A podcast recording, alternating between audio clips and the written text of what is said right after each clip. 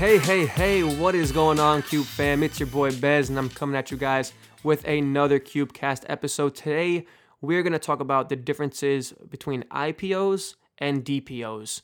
But before I even get started, I'm going to let Leonardo DiCaprio as Jordan Belfort go ahead and explain what an IPO is for a quick minute. Cliff National is on fire. So it's all about the I was gonna fire off a bazooka in here, offering up our latest IPO.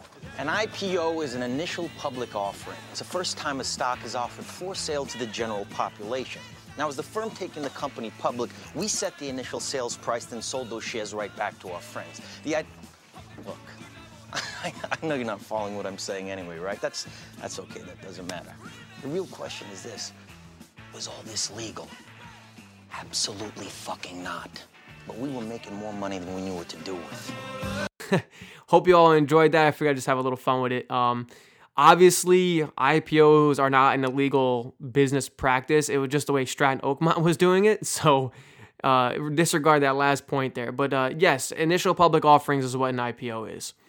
Uh, why do companies do it? What are the benefits? Well, one, by taking company public, one, it legitimizes your firm. It also establishes a a daily value for your fir- firm.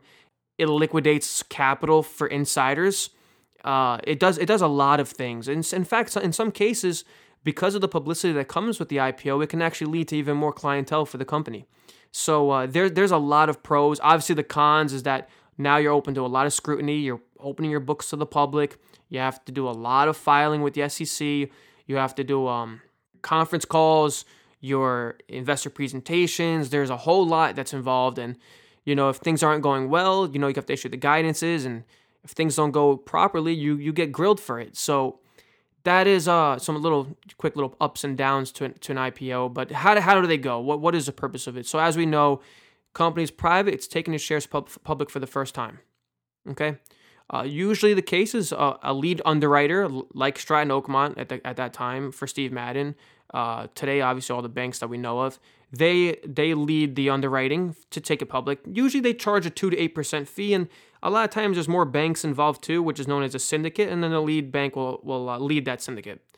One case in particular that a lot of people are got their hands involved, a lot of parties are involved, is the Saudi Aramco IPO, and that's because of how much money needs to be raised and and the, the exchanges it's going to be on and all the details and stuff like that. Um, and to be honest, while I'm on the topic, it was actually a pretty pretty popular IPO year. Um, we have you know Uber and we have Lyft and CrowdStrike and Zoom Video Communications and of course Beyond Meat and and a lot of other names. Datadog goes public tomorrow, so there's definitely been uh, some pretty unique names. Obviously, some are going better than others, but uh, you know that's just the name of the game. So what happens is when a company goes public, they're raising capital to fund the business. Okay, a lot of these companies too today that are going public, they're not uh, they're not cash flow positive or even even close to profitability or anything like that. They're just usually high fly, high flying growth names, and uh, they want to raise that capital to fund the business and also um, provide insiders with the ability to sell their shares after a certain period. Generally, the lockup period's around 90 to 180 days before any insiders can uh, start liquidating their shares.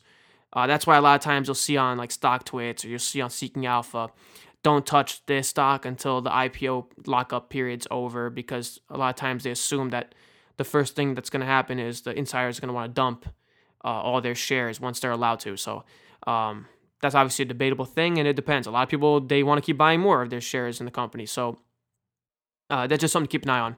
Uh, what else is there to talk about IPOs? Okay, before I get into the DPOs and how they're different. Um, so yeah, they raise the money. There's a lead underwriter. That lead underwriter, he's responsible. They are responsible for um, the roadshow to build up interest. They uh, they you know build up institutional basing. You know the the pricing of the of the IPO itself. They provide a lot of the stability. Okay, when you look at the DPO, the direct uh, public offering, or also known as a direct listing, there's two companies in particular that are are popular for this. One being Spotify, the other one being Slack. The difference here is that Slack and Spotify went straight to the market and they let the market dictate the, the price of their of their company, the, the value of their company. Whereas the lead underwriters for IPOs, they dictate how the price should be, where it should be taken public at, and whatnot. Okay. Uh, now here's the difference: when you do a direct listing, you are not raising any money that day. You're not. Whereas the IPO, you are. So if you're going to go through a direct listing, you got to be pretty confident in uh, in your cash flow, in your profitability, your liquidity, because you're not raising any money there, and as a result, you're not you're not diluting the company. Whereas you are diluting the company when it comes to the the IPO. Okay, that, that's something very very important. So why would someone, why would a company want to do a direct listing?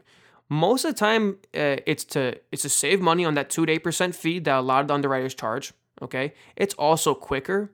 All right, and um, you, don't dilute the shares, and there's no lockup period. Uh, there was a 90 to 100 day lockup period on an IPO most of the time. No lockup period on the on the DPOs, the direct listings. But here's the thing about the direct listings they're open to a lot more volatility because there is no like there was no roadshow to build up demand to build up hype there wasn't uh, any kind of institutional backing uh, the underwriters doesn't have a stake you know uh, and you're letting the market ultimately dictate what the price of your shares should be okay so these are the two very different uh, ways of going public and it really all comes down to where the company is at and what they feel is personally best for themselves. Okay. But obviously, obviously, the IPO is still the much more uh, popular route. And um, when when companies are thinking about going public too, and I just want to keep this on on the topic, you know, you're always thinking about what the environment is like for for, for taking companies public. A lot of times, like a WeWork, for instance, they are they're now going to postpone their IPO. Why?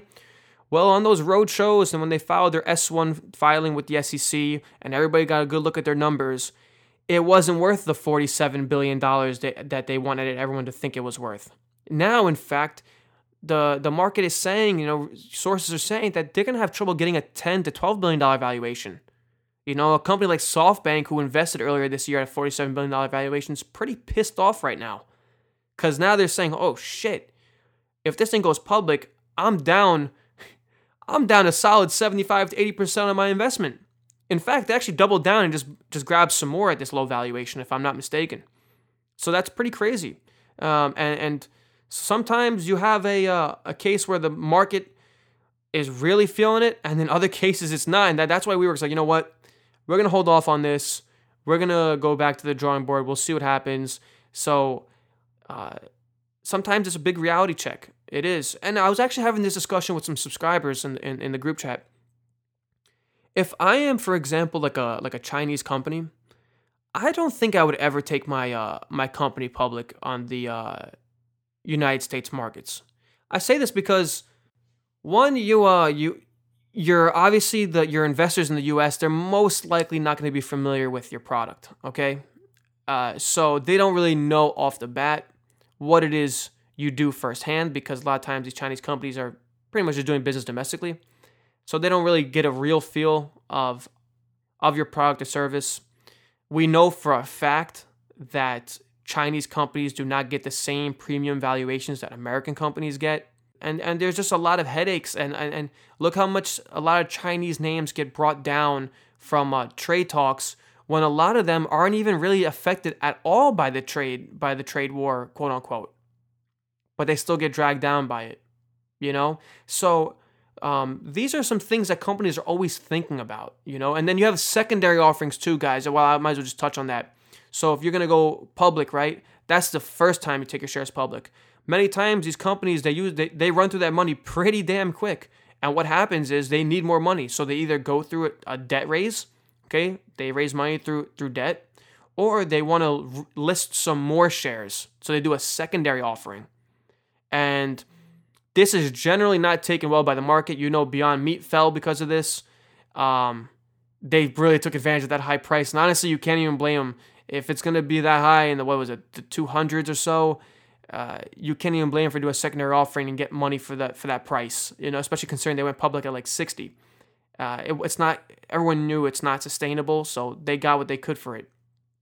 Uh, I'm not saying every company has that in mind. You'll see a lot of pharmaceutical companies because they're still waiting for their phase one, phase two, phase three drugs to get approved.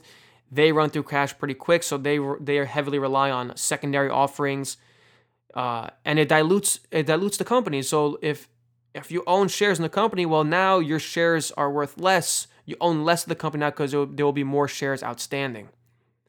Generally, the only way a stock will go up on a secondary offering is if the investors truly believe that it's worth the raise, okay, and that that money will be used to um, generate return on, on, on equity, okay?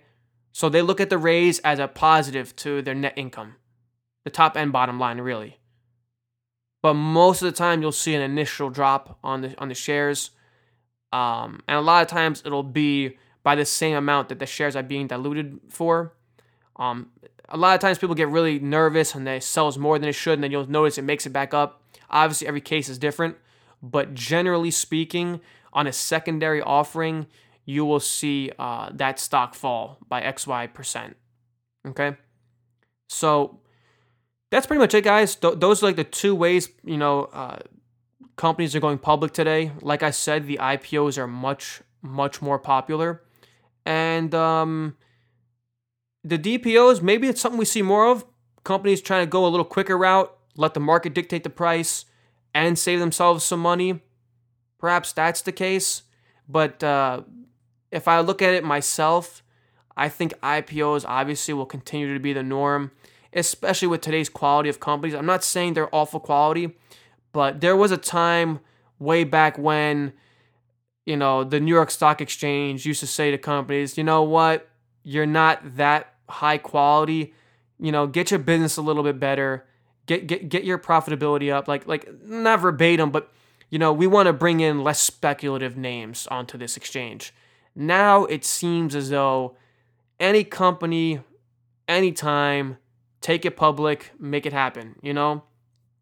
it's actually funny. I watched a CNB segment on that a couple months back when they were talking about um, something along those lines. Uh, today, it, it's not the same. It's not the same. You know, if if you're a high high flying growth company, boom, right to the markets you go. And honestly, I, would argue that um, a lot of these companies too are really taking advantage of the retail investor by just using the IPO as their end all be all exit strategy, you know, especially some of these valuations. That's not all of them, but that is some of them. Um, I just I just do feel that way that they're just cashing out on the on the individual investor, especially on on a quality or at least hyped up name that people are, are very familiar with. But I just really wanted to take this this podcast explain to you the difference between an IPO and a DPO, just so you guys see the you see the headlines, you know exactly what people are talking about.